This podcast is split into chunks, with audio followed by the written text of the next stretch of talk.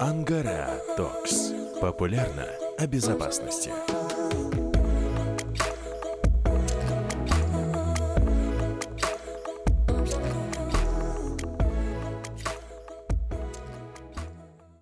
Дорогие друзья, с вами Дмитрий Пудов, и я приветствую вас на нашем подкасте «Ангара Talks. Популярно о безопасности». Мы продолжаем разбирать наиболее интересные и актуальные темы информационной безопасности, и сегодня мы завершаем цикл подкастов, посвященных Security Operation центрам, и выбрали очень интересную тему «СОК. Дорога без конца».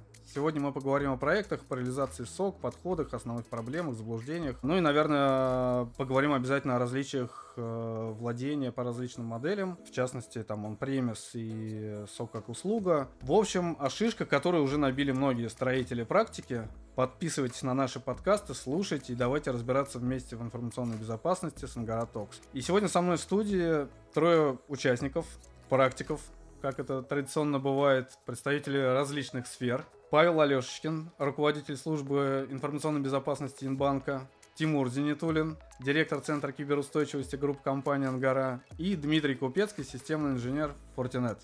Я попросил бы коротко представиться. Доброе утро. Павел Алешечкин, я руководитель службы ИБ в небольшом банке Инбанк. В ИБ работаю достаточно давно уже, наверное, после института. Последнее время занимаюсь а, разными проектами внутри банка, в том числе и поддержкой и работой а, с СОК. Спасибо, Тимур. Да, это я. Спасибо, Дмитрий, за представление. В принципе, Дмитрий все коротко и емко сказал. Добавить можно только то, что в свои рабочие будни теперь, с недавних пор, помимо строительства соков он премис у наших заказчиков и партнеров, также отвечаю за направление коммерческого сока, где мы предоставляем данный функционал по модели услуг. Спасибо, Дмитрий. Как было сказано, я системный инженер компании Fortinet. Это американская компания на российском рынке, которая представляет в том числе продукты, вот, которые могут предоставить эффективный инструмент для построения различного типа соков, как он премис, так и э, по подписочной модели, если это необходимо. Ну и все с этим связано. Мое направление это как раз SIEM, SOC э, и SOAR, например. Отлично, спасибо. Я не буду вот в общей преамбуле спрашивать, что такое сок, иначе мы, мне кажется, потратим весь наш эфир на обсуждение и холивар вокруг этого понятия. Все-таки оставим это конференциям, у них побольше времени. Давайте я начну с другого вопроса. Прозвучит он так. Что заставляет компании вообще задуматься о строительстве security operation центра, ну или приобретении соответствующих услуг? Ну и, наверное, первое, к кому я обращусь, это заказчик. Да, ну, во-первых, а, у компании могут быть разные цели а, внедрения сока как такового. Могут быть а, цели, например, как соответствие законодательству, могут быть цели минимизации существующих издержек. Конечно, все зависит от размера компании, от сферы, где эта компания находится, если говорить про банковскую сферу, то в последнее время а, есть э, достаточно большие требования стороны регуляторов о необходимости иметь свой сок да, или покупать такую услугу. Ну и, конечно же, банки заинтересованы в минимизации ущерба от инцидентов, связанных с информационной безопасностью и с антифрод инцидентами. А давай я, я поинтересуюсь э, в банке. Но вот эта потребность, она все-таки активно тобой лоббировалась или это это движение сверху, запрос сверху. Если говорить про наш банк, то у нас достаточно небольшой банк, и как таковых инцидентов, связанных э, с э, антифродом, не было. Но я понимал, как безопасник, что процесс необходимо строить, процесс управления инцидентами и строить э, какую-то систему, системный подход – который бы а, работал в банке и приносил какой-то профит для банка. Мне помог в данном случае некий стандарт, стандарт ГОСТа по безопасности в финансовой сфере, который, по сути, прямым языком а, утверждает, что каждый банк должен тем или иным образом а, внедрять у себя вот, сок. Тимур, есть что добавить, коллеги? В целом, наверное, нет. На практике чаще всего, да, действительно, какие-то регуляторные требования являются основным двигателем вот этого процесса по созданию operation центров. Не только сока, но и нока, на самом деле, и так далее, и так далее. Единственное, что еще хотел отметить на практике, на моем опыте там за последние 8 лет, если это не регуляторные требования, то обычно это движение сверху после того, как случилось что-то плохое, руководство обычно очень быстро понимает, что должно быть выделенное ответственное функциональное подразделение, которое теперь, во-первых, следит за этим процессом, а во-вторых, за него отвечает, что немаловажно. За этим процессом каким? Ну, за процессом мониторинга инцидентов информационной безопасности, за их расследованием, И за информационной инфраструктурой, за изменениями в ней и так далее, и так далее. И вот один из основных двигателей, помимо регуляторов, это что-то плохое.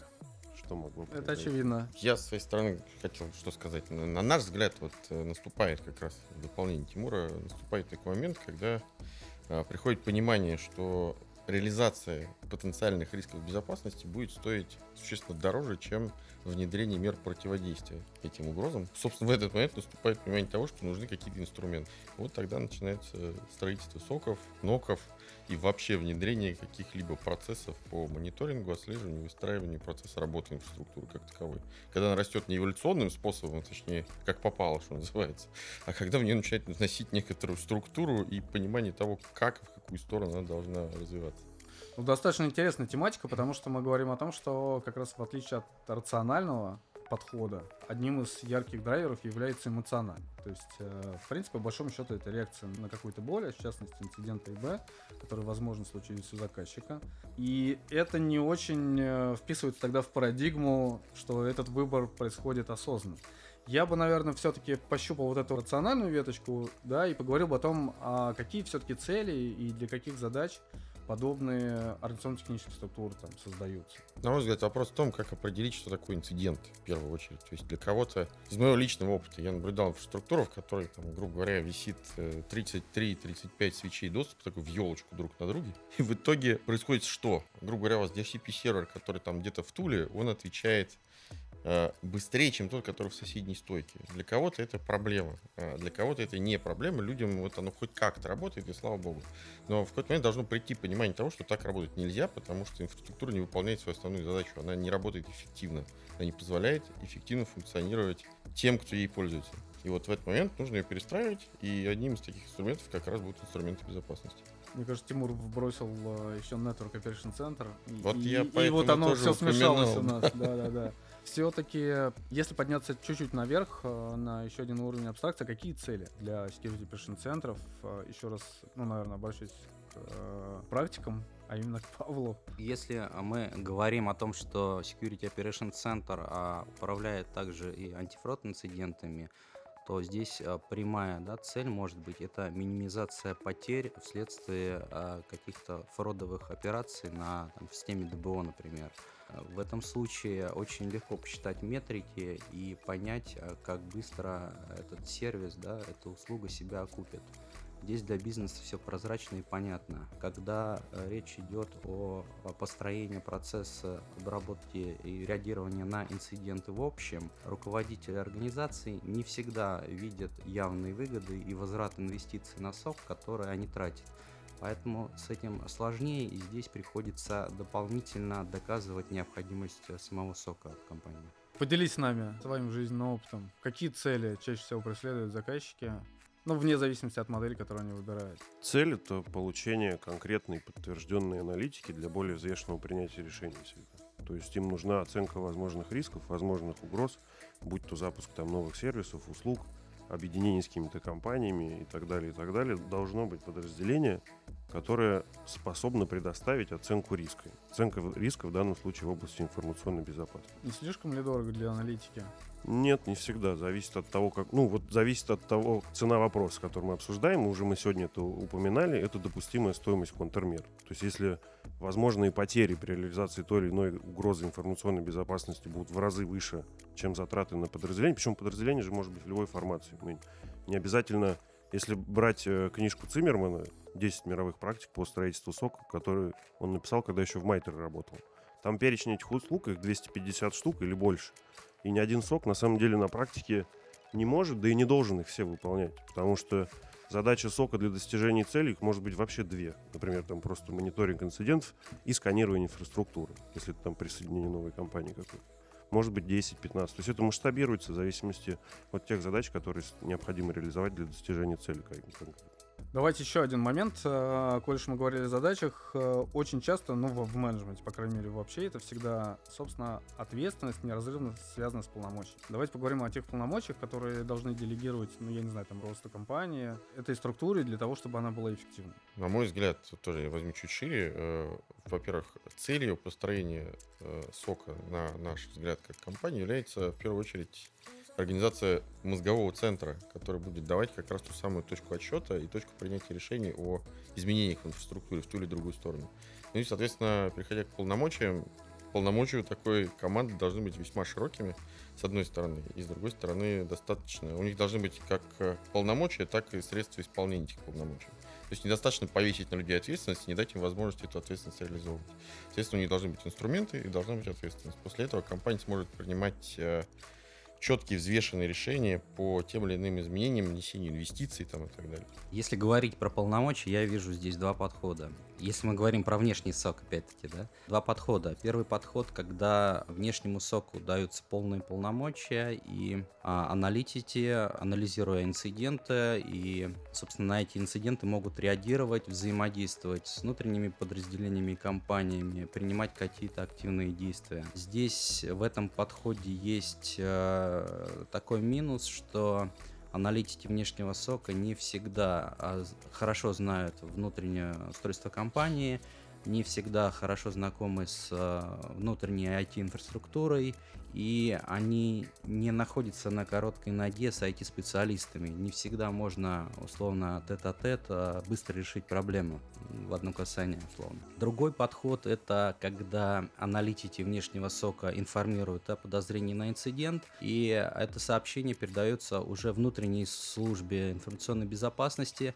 которая сидит in-house, которая знает хорошо IT-инфраструктуру, взаимодействует с владельцами систем, э, с IT-сотрудниками и а, может быстро, достаточно оперативно среагировать на инцидент, приняв какие-то меры по блокировке, например. Вот. Но тут важно, чтобы служба информационной безопасности в компании понимала и отдавала себе отчет, что необходимо выделять ресурсы на реагирование и давать обратную связь внешнему соку, чтобы он улучшался, чтобы не было дополнительных ложных срабатываний в следующий раз. И за счет этого вот эта качественная оценка, качественный уровень сока возрастает в итоге. А, могу только дополнить, что, в принципе, относительно недавно еще и э, бывшая компания HPE, да, Microfox теперь тоже залезил свой репорт. А, но я вас давайте верну в тему нашей сегодняшней беседы. Напомню, что это путь без конца. И в связи с этим задам вопрос. Все-таки какой горизонт планирования у подобного проекта должен быть? Такой сложный вопрос он может зависеть от очень большого числа разных факторов, как от размера инфраструктуры, так и от тех целей, которые ставит себе, грубо говоря, бизнес. Если бизнес планирует, я не знаю, открыть фирму на три месяца, срубить денег и закрыться, это один разговор, им сок не нужен. Но если э, люди планируют развитие там, грубо говоря, не планируют закрываться в обозримой перспективе, тогда им через какое-то время по мере развития может понадобиться сок, и его планировать тоже надо это в любом случае уйдет несколько лет только на его внедрение. Давай представим, что компания осознанно пришла к решению строительства или там выбора подрядчика для Security Operation Center. Угу. Достаточно ли ей воспринимать этот проект с горизонтом один год? Нет. Или это всегда долго, это всегда... Вот я это бы, сколько? Я бы, исходя из практики, брал вот чисто на то, чтобы он хотя бы заработал как э, осознанная структура. Это год только на запуск и два на отладку. Год-два это только то, чтобы он завелся и начал давать какую-то отдачу. А реальный горизонт ну, это 3-5 лет, мне кажется. Мы у себя на проектах три горизонта планирования всегда выделяем. Это стратегический, 3-5 лет, абсолютно верно.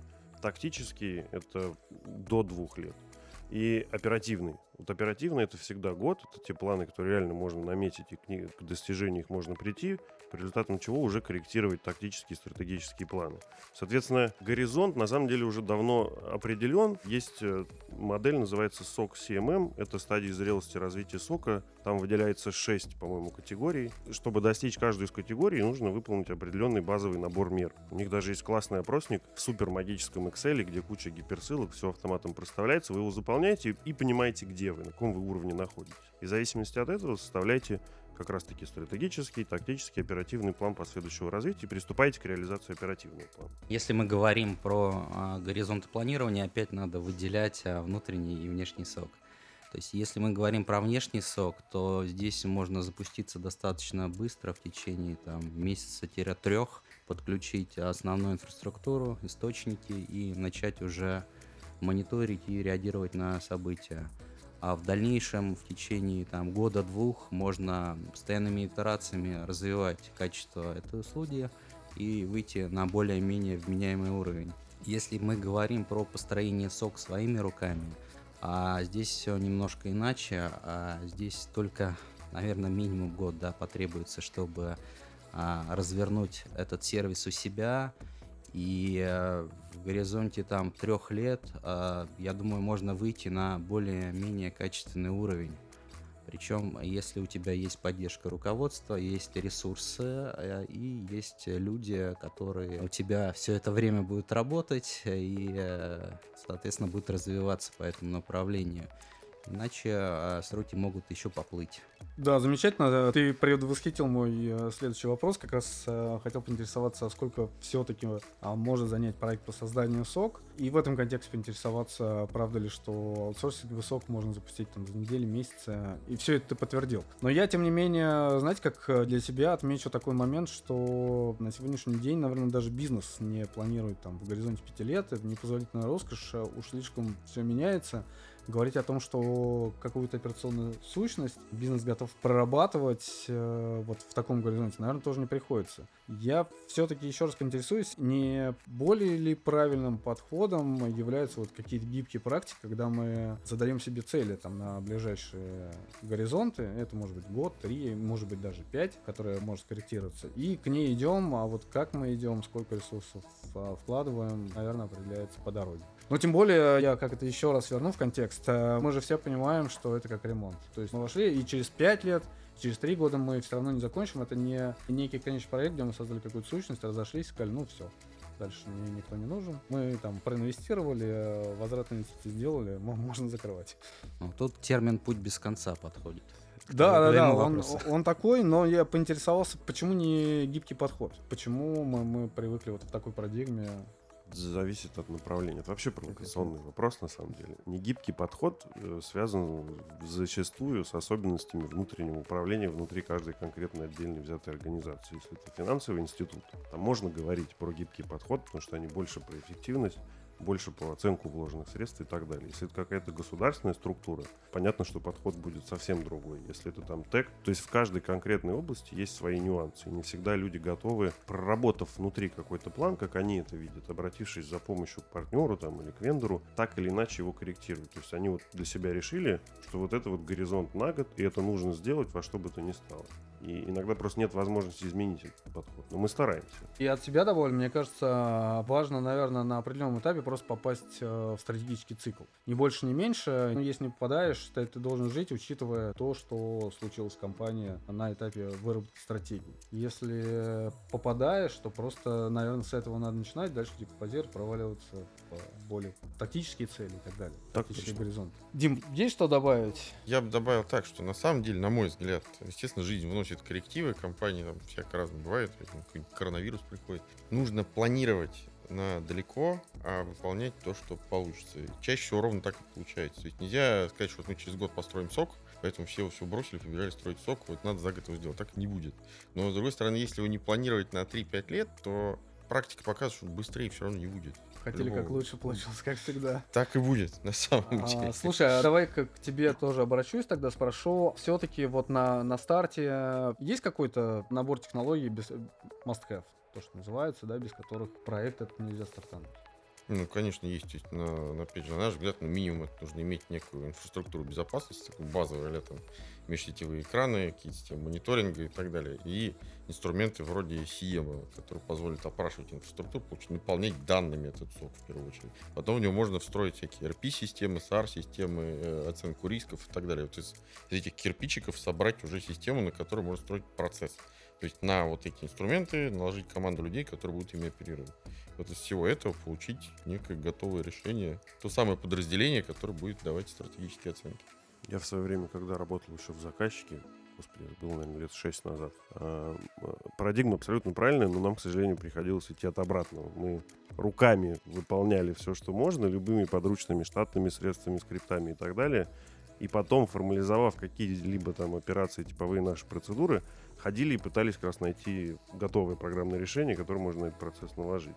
Так еще бывает. И мне кажется, это самый правильный подход. Более того, это идеальный э, диалог с бизнесом, но есть но одно твой OPEX э, должен показывать, что по приобретению этого инструмента действительно выгодный бизнес. На самом деле, но тут не одно, потому что в таком случае все будет зависеть от тех людей, которые это делают. Они точно не будут удовлетворены тем, как это происходит. Это я по себе знаю, когда я тоже давно-давно-давно работаю в заказчике, я пришел, увидел какой-то ад просто творящийся на межсетевом экране с точки зрения администрирования, когда там люди, которые пять лет назад уволились, другие умерли, но при этом у них есть вообще учетная запись, полный доступ 16 уровня, все нормально. Я делаю изменения в конфигурации, я следующий день прихожу, я не понимаю, что произошло, потому что моих нету и появились какие-то новые. Я сначала месяц доказывал, что нужно что-то делать, а потом еще месяц рассказывал, что есть вот такой инструмент, который позволяет это сделать. Начальнику сетевого отдела, который вот как и так должен об этом знать. Вот с такой эффективностью построения процесса не будет ничего. Но это тоже сок. Да, вот это, это тоже вот сок. это работа, это и есть сок как раз. Да, Сок из одного человека. наверное. Я бы даже дальше сказал, что у этой истории должно быть продолжение, потому что начальник сетевого отдела надо, наверное, как-то сходить и доказывать эффективность затрат Нет, все уже было, совершенно решено, другим все людям. было решено гораздо проще. Он сказал, ну, ты знаешь, вот поди сделай. Я пошел, поскольку денег мне на это не дали, естественно, я пошел на торрент, и в итоге компания 5 лет сидела на скачанном с торрента инструменте, и все нормально было. Эту часть мы запикаем. Да, да, да. Я, я думал, что он продолжит, компания сидела на зашифрованных рабочих станциях. Да, кстати, хорошая Нет, история. я, я просто к тому, что ну вот чаще всего это решается так. То есть там, где можно хоть как-нибудь не дать денег, их точно не дадут. До тех пор ровно, как про Тимур правильно говорит, пока какая-нибудь гадость не случится, и компания поймет, что вот, вот этот самый жареный петух прилетел и очень больно клюнул. Да, здесь есть два нюанса. Во-первых, жареный петух, во-вторых, э, требования регулятора. Ну, это такой жареный петух в погонах, что называется. да. А давай, Паш, э, чуть-чуть я поинтересуюсь твоим мнением, э, потому что ты, в, отличие от коллег, можешь сказать, я не когда-то давно, а я сейчас работаю в заказчике, поэтому... Я сейчас работаю. Да, да, да. Я просто к тому, что, может быть, ты подсветишь, э, собственно, вот какие-то нюансы, связанные с месседжем коллег. А, по законодательству ты имеешь. Я больше про вот как этот выбор осуществляется, как, ну, наверное, вот такой мостик давай сделаем в, в сторону бизнеса, метрик оценки эффективности. Как приходится доказывать, что это надо, что на это нужны деньги, тем более, когда горизонт э, не краткосрочный. А, да. Здесь, наверное, стоит рассказать, как происходит выбор вообще а, того, что а, планируется строить сок внутри или использовать внешний сок. Да, здесь, конечно, все зависит от многих факторов.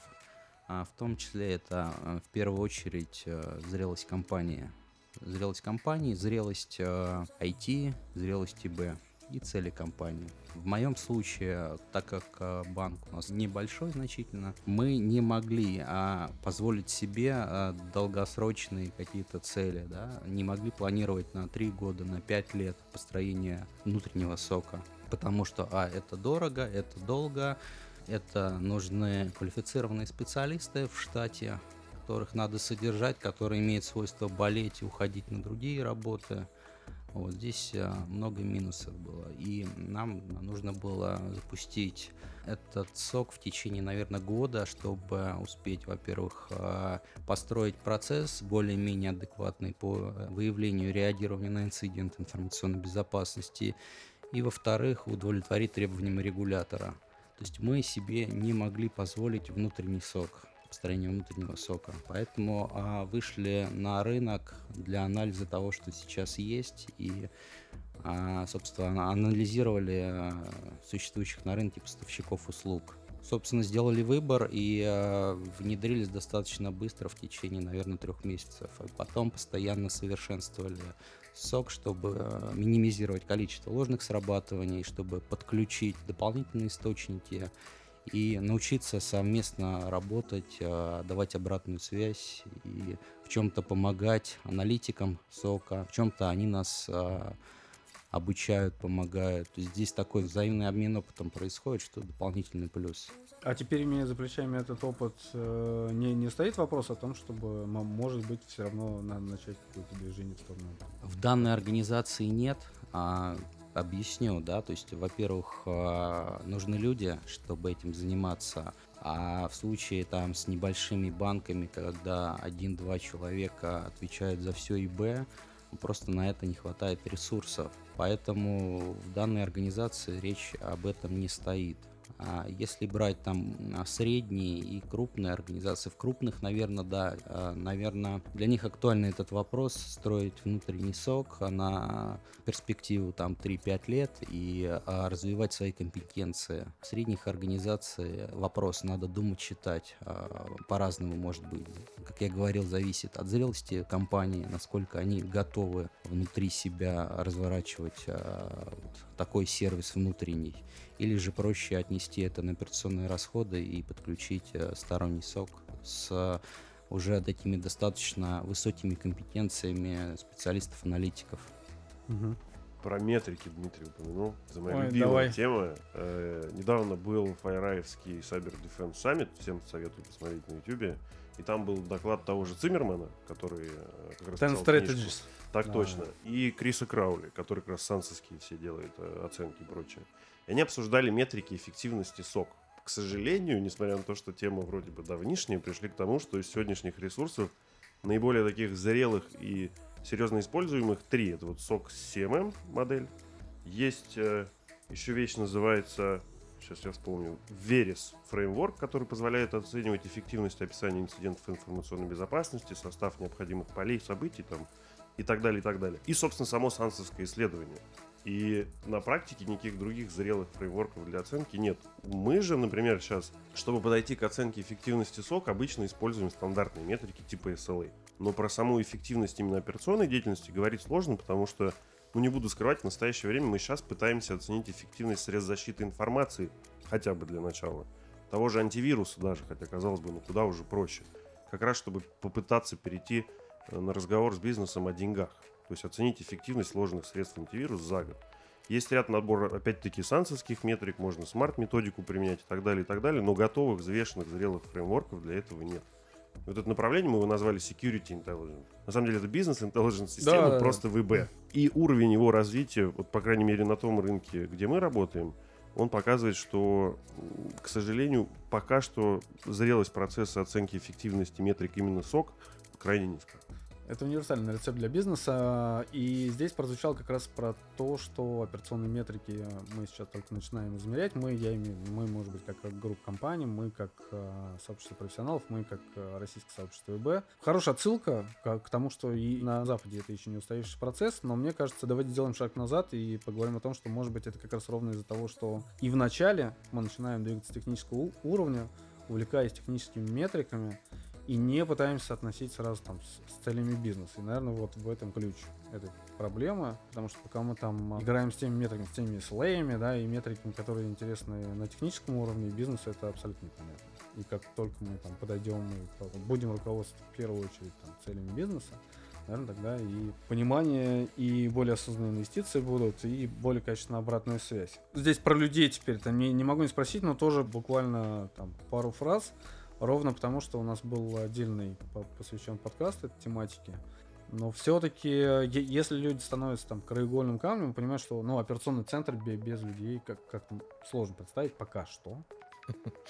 Надеюсь, что так и останется. Я в этом практически уверен. А с другой стороны, поинтересуюсь, э, собственно говоря, какие вещи должны закладываться, опять вспоминая горизонты и э, о том, что этот процесс может длиться достаточно долго, даже по созданию Security Operation Center. Какой все-таки мотив ключевой должен быть для того, чтобы эту команду удержать, собрать, ну, для начала собрать, а потом удержать? как бы это делал лично я, на самом деле, я бы мотивировал людей на построение некой системы и экосистемы. То есть эти люди должны себя осознавать как э, скелет, как основа всей инфраструктуры в принципе. То есть на основе их решений, их аналитики, их оценок должны приниматься решения о работе и эволюционировании всей инфраструктуры в целом. Вот если их замотивировать таким образом, во-первых, это даст им ответственность, а во-вторых, это даст им понимание того, что их работа делается не по статичному принципу, что нужно вот на что-то потратить бюджет, вроде как давайте потратим на безопасность. Нет. Что они являются именно краеугольным камнем организации всей инфраструктуры, и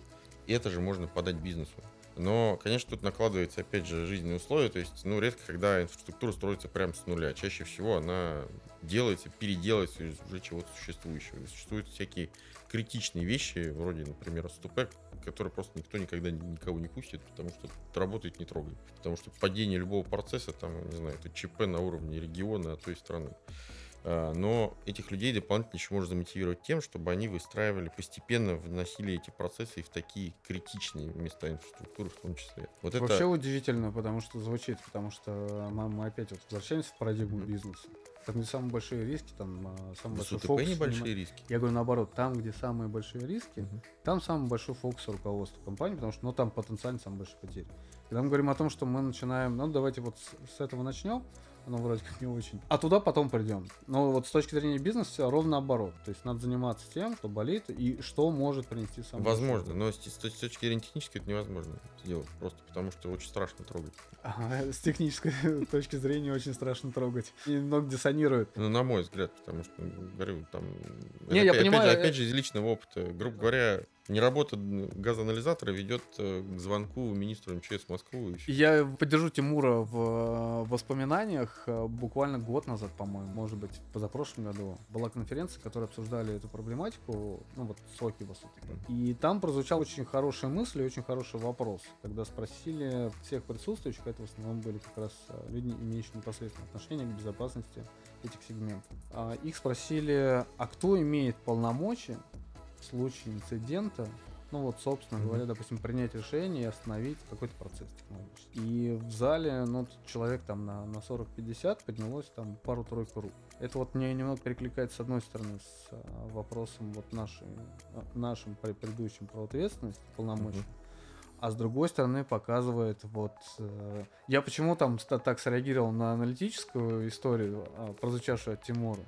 Потому что бизнесу не нужна аналитика. То есть, да, э, безусловно, система поддержки принятия решений, люди, которые собирают фактуру и позволяют принимать правильное решение, нужны, но кто-то их должен принимать. И вот э, здесь, конечно, можно жить в парадигме о том, что давайте мы будем готовить, а вы уж как-нибудь сами принимайте решения. Но бизнес тогда не будет поддерживать и вливать большие деньги в структуру, которая эти решения не принимает. Мне кажется, тут вопрос о зрелости этого самого бизнеса уже идет. Если у бизнеса задача только срубить денег максимально быстро, это не про то вообще. Он тут не будет работать. Ну тут опять смотря как, какие веяния академических исследований мы возьмем за основу. Потому что АСЦ квадрат тебе будет говорить ровно о том, что решение должен принимать SEO всегда, поскольку он несет в результате. Ну, стейкхолдер чаще да. всего. Да. Реалии могут быть, конечно, другие. Обычно эти решения должны принимать ЦСО. Не знаю, хорошо это или плохо, потому что я пока еще ЦСО не был, не могу вспомнить никакие истории из этой практики? Не знаю, это интересный, хороший вопрос. Но мне кажется, решения должны приниматься совместно. Другое дело, что ответственность за них, конечно, должна лежать на ну, руководителе. Финальная подпись за кем будет, да. Остановить алюминиевый завод. Да, я хотел бы добавить по поводу принятия подобных решений. Здесь на самом деле многое зависит а, от уровня зрелости ИБ в компании и от доверия Соглашусь, да. и от доверия руководства к ЦИСа. А если руководство доверяет СИСАЙ, а он может принимать подобные решения, да, ему дают такие полномочия. В других случаях а, нет. В других случаях руководство является единой точкой принятия решения. И здесь а, все зависит от компании, поэтому всегда по-разному происходит. Мы ходим так э, слегка политкорректно, какие-то вещи обходим стороной. Я поэтому спрошу в лоб, какие типичные проблемы при реализации подобных проектов, вот там, не знаю, топ-3, топ-5? Нереалистичные сроки, и, возможно, это зачастую недоработка наших как профессионалов, как экспертов, потому что мы недостаточно занимаемся просветительской деятельностью в этом направлении, хотя это одна из наших основных обязанностей. И, возможно, из-за этого функциональные заказчики или будущие потребители услуг не всегда понимают трудоемкость тех или иных процессов, не всегда готовы выходить на диалог именно про изменение непосредственно сроков. Давай чуть-чуть нырну по, по вот тезис э, нереалистичность сроков э, всегда, наверное, там сопровождается чем-то. Вот сложность она в чем? Ну, есть какие-то вещи, которые наверняка воспроизводятся легко, есть какие-то вещи, которые эти самые сроки растягивают. Вот где грабли? Грабли в отсутствии процессов выстроенных уже в инфраструктуре готовы. По сбору логов айтишники не всегда привыкли, что к ним вообще сейчас кто-то будет обращаться, кто-то что-то будет смотреть. На каком-то основании что-то спрашивать. Да, нету даже, ну, зачастую нету просто регламентной базы, нету должностных инструкций с соответствующими положениями, потому что ну, нельзя забывать о методологии, да? нету политик по информационной безопасности. Их написание, внедрение, внутреннее согласование в бесконечных седах и прочем – это большой-большой процесс, и, к сожалению, он не всегда получается так, как написано там в ТЗ, что там раз, два, три, четыре документа сделали, пошли дальше. на самом деле нет, на этих раз, два, три, четыре документа практика показывает, что мы часто останавливаемся намного больший период времени, чем хотелось бы заказчику. И я понимаю это желание, но не всегда получается донести то, что вот эти сроки необходимо поменять, потому что просто так, к сожалению, ну, не получится. Так не бывает. С другой стороны, еще добавлю, во-первых, добавляется бюрократия, с другой стороны, эта бюрократия иногда настолько непреодолима, что интегратору, компании-исполнителю в данном случае, он снижает точность исследований. То есть он что-то принимает как данность, верит на слово, не проверяет и так далее. В итоге проект получается несколько оторван от реальной инфраструктуры. И в процессе внедрения эти грабли уплывают, и это опять увеличивает сроки. Это вторая проблема. То есть то, что э, аудит, если он вообще проводится перед тем, как внедрять такого рода инструмент, что тоже не всегда бывает, он недостаточно точен, потому что не удалось э, провзаимодействовать с заказчиком таким образом, чтобы получить максимально точную информацию. И это мы получим на этапе реализации потом. Да, я хотел добавить, что а, также внедрение сока в компании надо воспринимать как проект основные свойства проекта это сроки, качество, да, вот, и стоимость. Здесь должен быть э, грамотный проектный управленец, который должен просчитать риски, которые могут присутствовать на этом а, проекте, как раз о чем говорили коллеги. А на своем опыте могу сказать, что риски основные это, конечно же, э, люди, а люди, они загружены, перегружены, не всегда готовы отвечать в отмеченные сроки. Они имеют свойство болеть, э, они имеют свойство там уходить э, в отпуск, э, в другие компании и так далее. Вот. Плюс у заказчика могут быть завышенные ожидания по построению сока и может быть мискоммуникейшн между заказчиком и исполнителем построения сока один хочет одно, другой это а, или может выстроить, или не может выстроить, или может выстроить в какие-то более растянутые сроки. Здесь мы опять падаем на сроки, да. Основные вещи, наверное, поэтому, как и во многих проектах, сроки растягиваются, но надо понимать, а, на, надо всегда планировать, но надо понимать, что то, что мы запланировали, не всегда мы в эти сроки войдем сроки у всех болят. Э, я процитирую, не помню, кто автор, а, но была такая шикарная фраза про то, что а, нет нереальных задач, а, есть только нереальные сроки. Именно это, так. Это замечательно, но, но это же не единственная проблема. Вот у меня такое ощущение, вот так отозвалось. Ну, мне всех. кажется, вот с последующей проблемой они связаны как раз э, с разницей в коммуникации. То есть где-то недополучили информацию, где-то что-то не удалось узнать, и в итоге то, что закладывается в проект, оно не соответствует тому, что есть в реальности. Это выясняется только потом. Приходится задним числом вносить изменения в проект. То есть внесение детализации проекта в процессе внедрения вносит также это вот вторые грабли, которые я бы отметил никогда изначальный проект не соответствует рабочей документации, которая получается на выходе.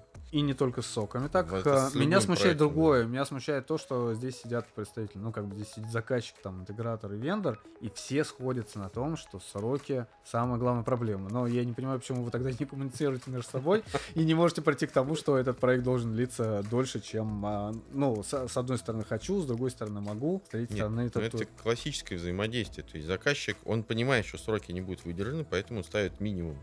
Интегратор понимает, что сроки не будут выдержаны, поэтому ставит максимум. Вендор приходит и понимает, что тоже сроки не будут выдержаны, и использует где-то в серединку. Ну, вот, если так по-простому сказать. В итоге оно где-то так получается. Почему мы не взаимодействуем, это вообще хороший вопрос. Он часто поднимается во многих направлениях, которые мы здесь обсуждали. Это было и с TIM. Почему мы как комьюнити так мало разговариваем на те очевидные проблемы, которые постоянно за столом в круг называются ну, одинаковые буквально. Мы с тобой уже эту тему затрагивали, мне всегда казалось, это недостаточность количества практических конференций, где обсуждаются реальные конкретные проблемы и кейсы с точки зрения практиков в этом направлении. Сейчас просто остановиться на секунду, встретиться, собраться и решить, коллеги, вот очень популярная на сегодняшний день активность такая-то, давайте сядем и практиками обсудим, какие есть актуальные проблемы, сформируем, как это можно преподнести руководству компании и бизнесу, на их языке объяснить. И, возможно, как раз попав в тот самый стратегический цикл планирования, внести какие-то изменения и сделать жизнь лучше для всех. Слушай, ну а как возможно, вот многие ли, вот ты говоришь конференция, а многие ли будут готовы безлично обсуждать конкретные проблемы конкретной инфраструктуры? Ну, Ну, я, я это- таких не видел, Дим, на, не- на самом деле так или иначе происходит. Другой вопрос э, форматов. М. Тимур говорит о том, что, в принципе, можно вытаскивать это в паблик и обсуждать, и более широкий круг участников привлекать. Потому что так э, или иначе в кулуарах э, эти вопросы обсуждаются, просто, может быть, критической массы не хватает для принятия, ну, действительно, ре- решений, которые устраивают всех. Не по-моему, тут пока не примут некий стандарт а-ля ГОСТ на эту тему. То ничего... Ну, Ну, если уж так вот глобально. Творчество нельзя как бы ложить в ГОСТ. Я давайте вас выведу из э, этой беседы. Услышал, что ну, в- в- время, да, как ключевой фактор, ключевой риск в этом проекте. Но все-таки, наверное, продолжим беседу. Я бы спросил, вот все-таки проблема выбора in-house, аутсорсинг, аутсорс. Это проблема выбора или это иллюзия? Это на самом деле не, не больше, не меньше вопрос ресурсов, которые располагает заказчик. Ну, я как заказчик могу Давай. прокомментировать, да. На самом деле, как я говорил, все зависит от компании, которая хочет себе сок. Она принимает решение, да, то есть а, если нужно быстро, ну, относительно дешево и качественно, можно смотреть в сторону внешних соков. Если нужно фундаментально дорого и долго и есть на это ресурсы, да, то, пожалуйста, можно выстраивать у себя.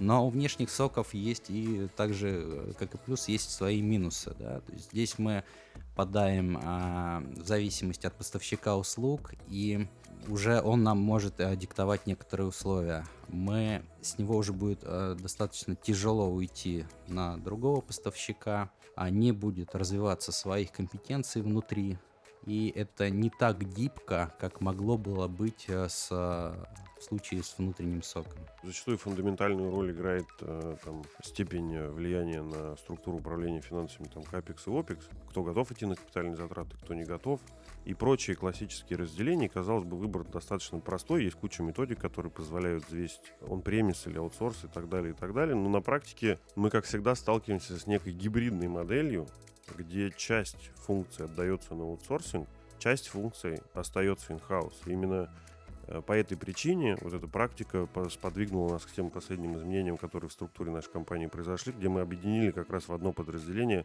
практику интегратора и практику оказания сока как услугу. Просто потому, что на сегодняшний день э, то, что мы слышим от наших заказчиков, то, с чем мы сами сталкиваемся, нужен не первый вариант и не второй, нужен третий вариант, некий гибрид, который позволит удовлетворить любые там самые сложные потребности бизнеса, и он не всегда будет четко попадать под определение он премис или аутсорс. Это что-то между. Соглашаюсь с коллегами, на самом деле я бы добавил, что таким базовым, самым грубой оценкой я бы взял размер инфраструктуры. То есть, если это небольшая компания, у нее, очевидно, нет ресурсов на поддержку собственных компетенций, по крайней мере, такую нормальную поддержку. То есть, они либо разбегутся, либо не будут получать достаточного количества вливаний и э, мотивации к развитию. То тогда имеет смысл смотреть в сторону аутсорса того или иного. А если инфраструктура достаточно крупная, зрелая, ну, не знаю, там, это большая компания, тогда имеет смысл действительно вложиться и строить свой сок, по крайней мере, для чего-то, для каких-то основных функций. услышал и, наверное, соглашусь со всеми. И все-таки, я, я так понимаю, так или иначе, двое, по крайней мере, из трех подтвердили тезис о том, что если ресурс ограничен, то сорсинг это просто фактически, ну, безальтернативная история. Неизбежный, да. Если есть сознание. Я бы хотел по- поговорить еще об одном моменте интересном. Мы поговорили тоже о целях. а, И давайте туда нырнем. Очень часто критерием эффективности, ну, в том числе Security Operation Center, является отсутствие инцидентов. Ну, так, по крайней мере, э, видит тот же бизнес. Это А. Во-вторых, я приведу один пример, не буду называть непосредственно компанию. Сразу скажу, что это было за океаном, но компания проинвестировала огромные деньги по российским меркам. Точно огромные. Строительство Security Operation центра. Собственно говоря, после там, года-двух его функционирования компания столкнулась с рядом инцидентов. на этом основании приняла решение о том, что, собственно, значит, они не добились целей своих. Инциденты происходят, причем, ну, были достаточно болезненные. И они решили отказаться от этого проекта. Прокомментируйте как свои отношения. Ведь это, ну, мы начали с того, что бизнес как раз очень часто инвестирует в этот проект, когда сталкивается с инцидентами. И вот на этой эмоциональной волне, ну, это вполне логично, что он ожидает, что... А теперь их не будет. Можно я начну? Да, Да, да, у меня тут такой... Мне кажется, что это именно эмоциональное решение, что вот опять ничего не получилось. Что это почикать так нельзя, потому что все развивается, в том числе средства атак, хакеры и прочее. И все системы проникновения, они тоже будут развиваться. Соответственно, и сок должен двигаться в ту же сторону. Всегда взаимодействие щита и меча.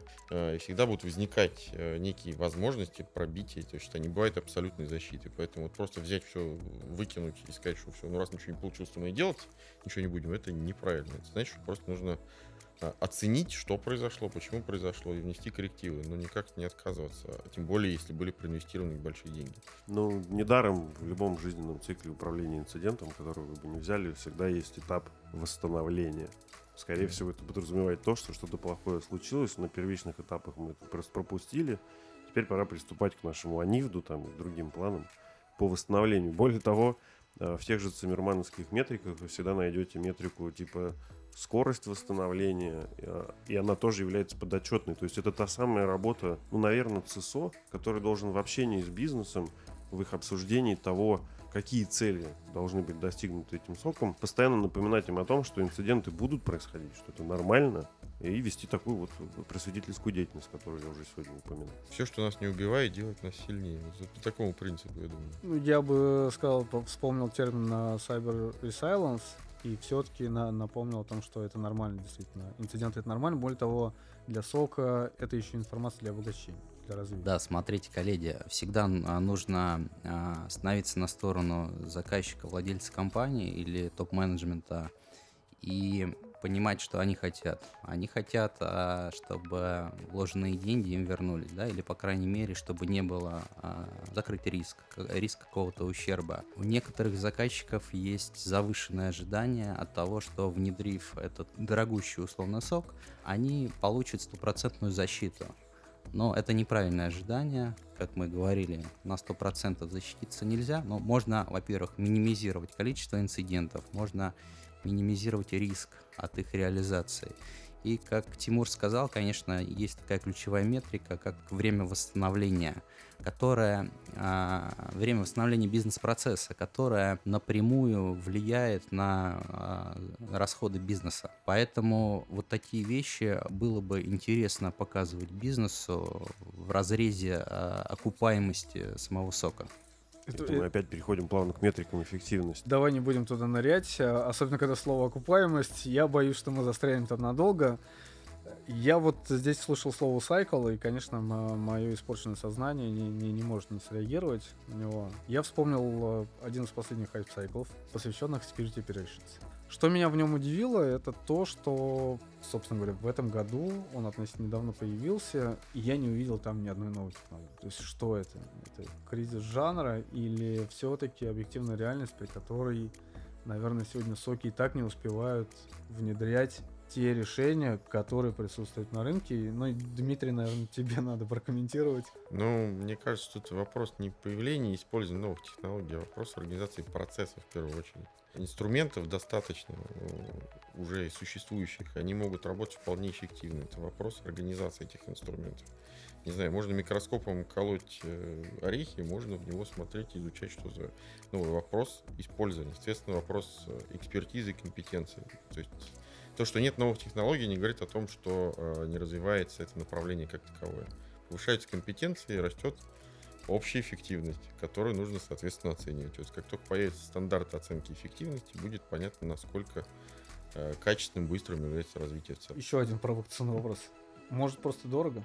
Конечно, дорого. Безусловно, безопасности не бывает дешево. Это ну, давно известно, что либо будет э, дешево, быстро и некачественно, либо дорого, долго и хорошо. Я от этого на самом деле только радуюсь, потому что для меня это показатель того, что мы как э, профессиональное сообщество выросли на определенный новый этап. Почему? Потому что раньше, я помню, когда я только начинал, все любили мериться там количествами EPS. У нас там 150 тысяч EPS мы собираем. Никто не думал, зачем и почему мы это делаем, но это было круто.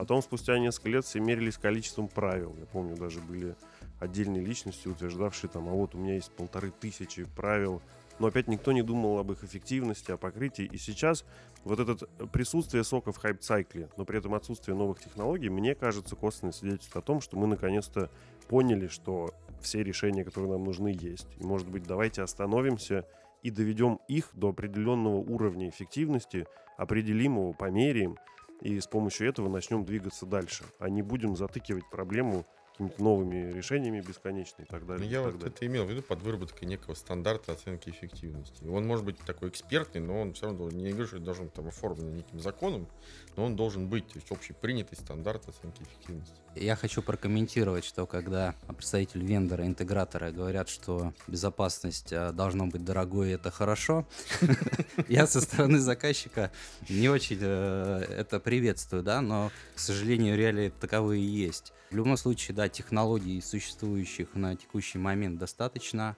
для того, чтобы строить эффективную защиту. Здесь, да, вопрос, э, скорее всего, упадает э, в регламентацию, а, в описание, в метрике и, конечно же, в людей, которых, как всегда, не хватает. Не хватает их компетенции, не хватает самих специалистов на рынке. Да, спасибо, Паша, за комментарий. Тимур, тебе отвечу, скажу, что мы в следующем году уже узнаем, собственно, появятся ли там новые аббревиатуры. И э, самое главное, появится ли там э, новое содержание, потому что аббревиатуры иногда меняются, а, че- честно говоря, набор технологий переупаковывается. Я бы перешел к такому финальному блоку, наверное, по- буквально пару вопросов. Какое будущее у Security Operation центров? Ну, на наш взгляд, как вендоры, самые радужные. То есть они будут э, развиваться, будут внедряться, будут расширяться их значение, возможности и полномочия. Ну, на наш взгляд, опять же, потому что все будет идти от безопасности. Я всегда стараюсь подсветить э, высокую важность и даже иногда критичность ответственности, которую мы на себя берем. Я и своим сотрудникам Вот пытаюсь я об вот этом говорить, к потому этому что раз, да. уже есть кейсы и в этом году, и в прошлом, где различные киберинциденты, атаки ransomware на больницы и прочее реально влекли за собой, к сожалению, смерть человека.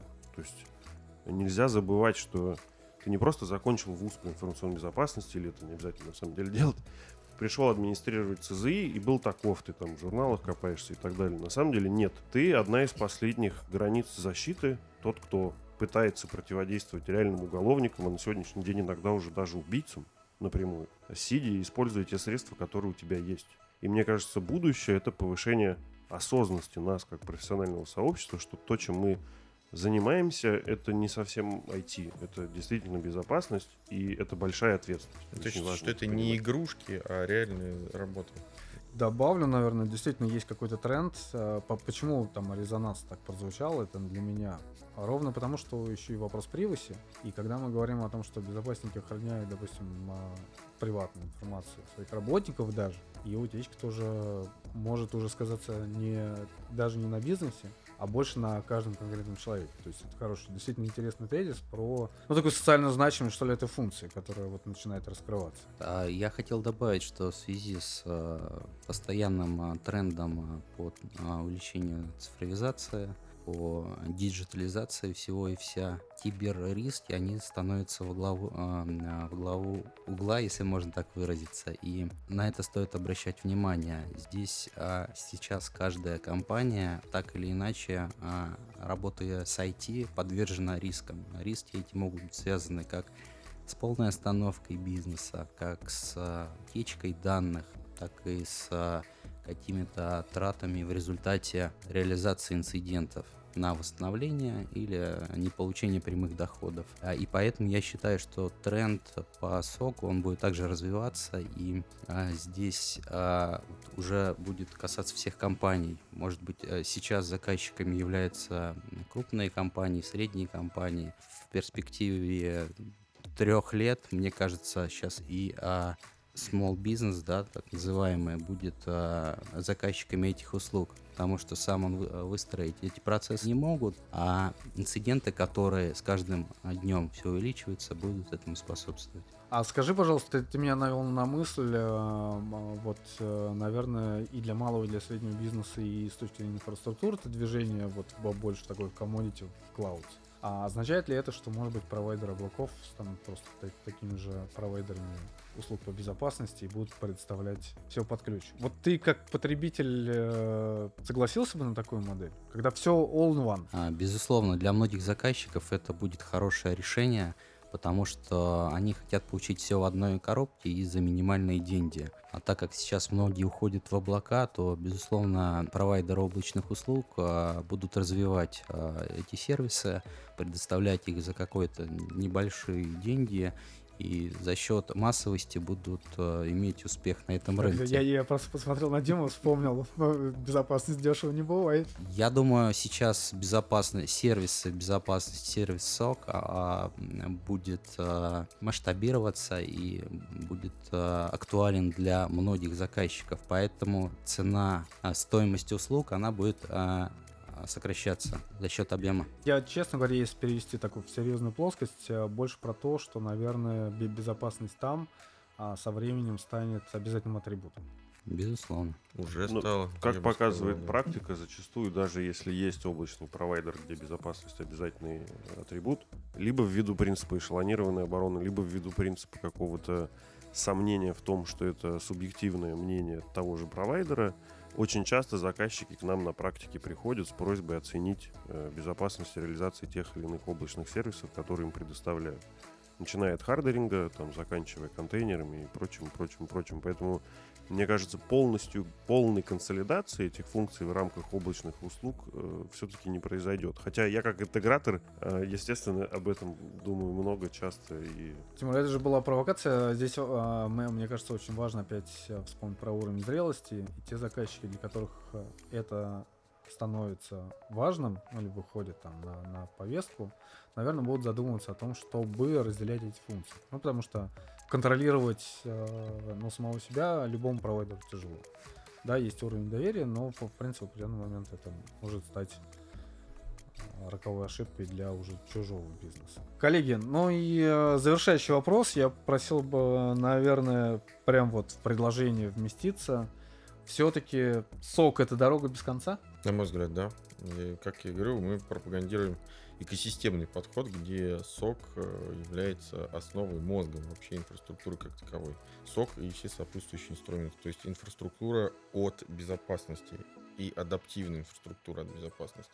А средство адаптации это как раз сок, то есть оценка рисков. я бы сказал, что да, это дорога без конца, но более того, она очень увлекательная, бесконечная, и по большей части это, наверное, призвание, потому что с теми людьми, с которыми в индустрии я общаюсь, зачастую это люди крайне вовлеченные, завороженные тем, что они делают, и они готовы к этой дороге без конца, не пугает. Я бы сказал, если мы хотим а, получить хороший сок, то да, это дорога без конца, потому что она строится на цикле. Цикл, как мы все понимаем, он бесконечен. Замечательно. Но я все-таки желаю, чтобы на этой дороге вам а, как можно чаще встречались победы. Собственно говоря, те самые метрики, которые мы должны транслировать бизнесу, радовали не только нас, но и бизнес. И я хочу поблагодарить всех участников. А, Спасибо большое, что присоединились с нами. Это была Ангара Токс «Популярная безопасность». И здесь мы вместе разбираем с вами наиболее актуальный вопрос информационной безопасности. Оставайтесь с нами, просвещайте с нами, лайкайте, подписывайтесь, слушайте. Спасибо большое. Спасибо. Всем Спасибо.